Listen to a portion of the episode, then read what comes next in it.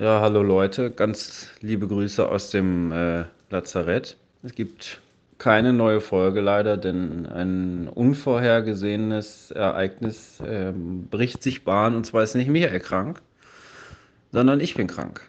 Ja, eine ganz normale Herbstseuche hier.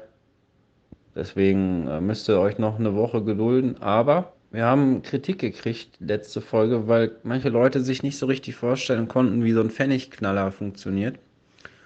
Und dementsprechend äh, können wir das noch verlinken oder Michael verlinkt das oder so. Mach's gut, ne? Ich bin Hardcore, Hardcore bräsig in der Birne und alles. Also, das macht heute keinen Sinn. Ja, wisst ihr Bescheid, ne?